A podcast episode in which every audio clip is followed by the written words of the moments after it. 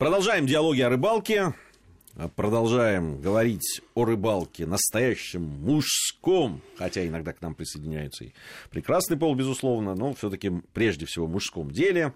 В день 23 февраля. Еще раз всех поздравляем, причастных, э, всех защитников Отечества. Но я тебе могу сказать, что среди защитников Отечества есть и защитницы Отечества. Безусловно.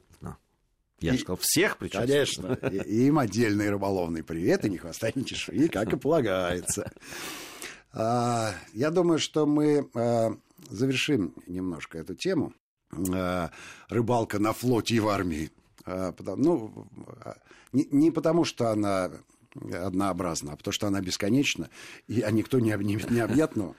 Я предлагаю вернуться к тому, что происходит за окном, а вернуться к тому, как рыболовы называют разные периоды своей жизни и соотносят это с временами года.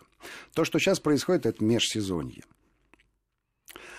А есть только два периода, э, когда точно рыба не клюет, либо клюет совсем плохо. Это глухозимье, на пограничье которого мы находимся, и нерест, до которого есть еще какое-то время. А все остальное разнообразные жоры. Жор. Как Или разнообразные межсезонья. Но вот межсезонье это как раз да, от глухозимья до, до очередного жора. Потому что что сейчас будет? понимаешь, дело в том, что жор, когда, когда вот, наступ- вот наступило время жора, ты приезжаешь, нет, еще не жор, еще межсезонье.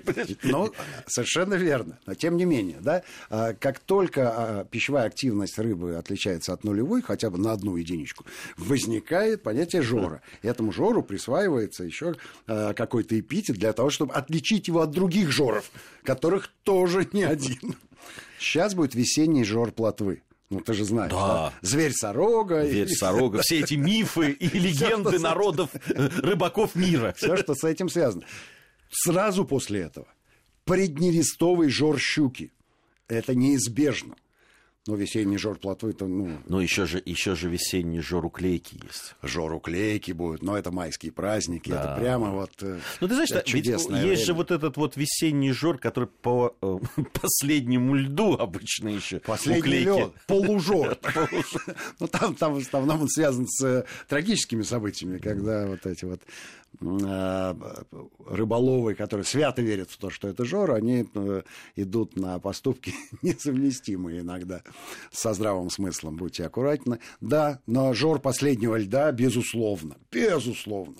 Ну, а после нереста а, это такая же обидная, как глухозимие пора для рыболовов.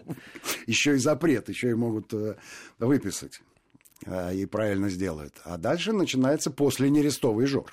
Ну, очевидно же. Ну, как, отнерестилась уже. И ну, И ну, давай клевать. ну, давай клевать. Ну, летних жоров... э, Видишь, все-таки рыбаки оптимисты. Вот с- судя по абсолютный оптимист. названию. Неисправимые, я бы сказал, оптимисты. Ну и молодцы, это правильно. Это же всегда, э, всегда перед рыбалкой есть подъем. Есть ожидание чуда, я бы сказал. Да, все говорит о том, что вот сейчас-то, в этот-то раз все складывается. Да. И ты посмотри, и, и луна в том, в том э, Да, и, и ветер и туда, ветер туда. И давление там. там все, все, вот сейчас все сложилось. Сейчас мы вот на крупную, среднюю и крупную Да, рыбу. Молодцы. Да, под- Ну, да. когда Надо- оканчивается рыбалка, иногда другое настроение. Ну, есть же отмазки прекрасные, да, помимо глухозимия и нереста, есть еще один прекрасный месяц, который называется июнь на рыбу. Плюнь. Да. То есть не жор ни разу. Который я неоднократно опровергал, с треском опровергал в самых разных областях э, нашей страны, в том числе и в средней полосе. Но почему-то вот на рыбу плюнь. Не знаю. Может быть, вот э, та мелочь, которая составляет основу улова рыболова, она просто не подросла еще. То есть она чуть больше икры в этот момент.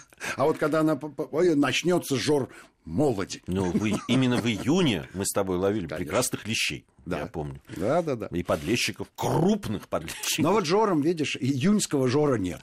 Июньского жора нет, хотя есть жор, связанный с половодьем, но это, это Нижняя Волга, там не так много народу живет. И, и в это время не так много туда ездят, боятся мошки, а правильно делают, потому что не понимают, отлично, мы будем рыбачить в одиночестве. Никто туда не должен ехать в это время, там страшно, страшно, там загрызают. Коровы бродят по пояс в воде, прячутся от мошки, выгоняют людей на сушу, потому что самим мало.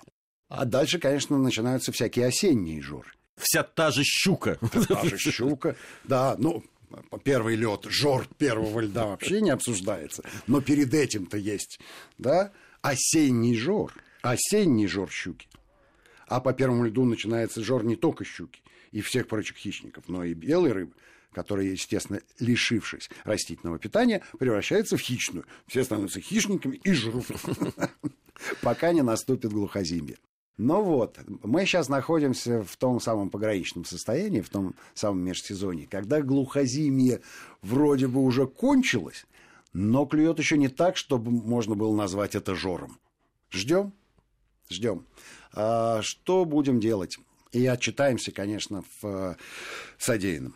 А, в самое ближайшее время мы отправимся на недалекие от нас водохранилища. Проверим, что там с клевом рыбы. И сразу могу сказать, что есть четыре направления главного удара. Стандартный судак, вычислить которого легко по базарам, рыболовным базарам. Количество людей впрямую свидетельствует о количестве оптимистов, но о количестве рыбы не говорит ничего. Никак. Надо, надо э, подъезжать, проверять ящики, естественно, самим пробовать. Но э, судак поклевывает. Проверим. А вторая тема, конечно, лещ, наша любимая. Э, поплавочная удочка, палаточки, зима. Но помимо леща об эту пору есть и налим. Это время, когда он уже отнерестился. Как известно, нерестится он в феврале. И вот у него сейчас жор, после нерестовый жор должен начаться. Ну, с налимом проще, потому что поставил по оставушке на ночь, а утром просто их проверил. Э, и всю эту ночь можно в палаточке сидеть и со свечечкой, и ловить леща, а продрав глаза утром, э, пойти ловить судака, да, отловив судака, пойти поискать окуню и плотву. Непонятно, когда а, спать в это время, нет, но... Понятно, никогда. Никогда. никогда. Но, естественно, э, зайти в какие-нибудь устья впадающих в водохранилище речушек, э, насверлить лунок и поставить жерличек. С тем, чтобы проверить, какого размера щука проснулась об эту пору после глухозими. Начался ли у нее жор или еще нет. Вот такие планы, если подытожить, то понятие Жора прекрасно. Оно безупречно во всех своих проявлениях. А вот э, дело в том, что у Жора, видимо, есть какие-то градации, которые не фигурируют в разговорах. Просто Потому жор, что жор понятие абсолютное. Максималисты. Максималисты. Просто жор и, и все. все. Поймал две, две плотвы. плотвы. Жор. Что-то помешало поймать больше, что-то, но Жортай очевидно уже может, начался. не хотел просто. Или она не хотела. Ну, э, рыба про Жор ничего не знает, э, и в каких-то, конечно, э, местах рыболов и рыба соединяются, и Жор получается объективным понятием и с той, и с другой стороны. Но чаще, конечно, это некая, некая такая морковка перед парнокопытным животным, который заставляет двигаться вперед. Также это такая морковка перед рыболовом, которая позволяет ему мириться с любыми неприятностями. Невзгоды, раз уж 23 да. февраля, Какие, да. трудности, невзгоды. Мы... ничего не боимся. Ничего не боимся. И а, лишний раз хочу поздравить всех защитников Отечества, пожелать им ни хвоста, ни чешуи, и, конечно, Жора, побольше Жора. А любопытный, э, вспоминаю, разговор состоялся у нас вчера. Мы э, вспоминали, как выглядит пайка солдатская. А, но есть пайка э, ежедневная, а есть пайка праздничная. Значит, праздничная от ежедневной отличалась количеством масла и наличием двух вареных крутых яиц. Да, так вот знаешь, сколько до дембеля? 208 яиц. у, сал, у салаги, который только пришел. Но это если два года. Да, она... А так 104.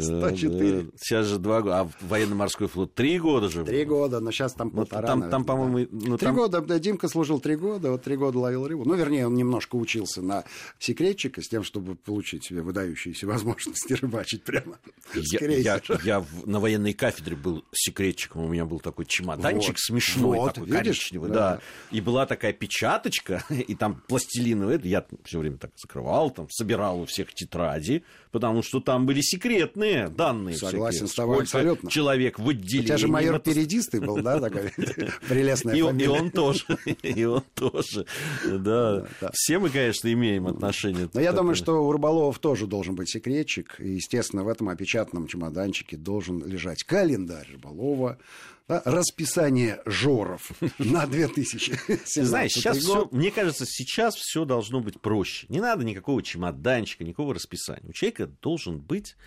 а, некое устройство, которое позволяет ему слушать радиостанцию Вести ФМ Все время. все время. Э, Это такой микрочип. Да, неважно, ну, каким-то способом. Там сейчас же много телефоны, там всякие Согласен, да, гаджеты и так да, далее. согласен. У него есть вот этот секретный ящичек.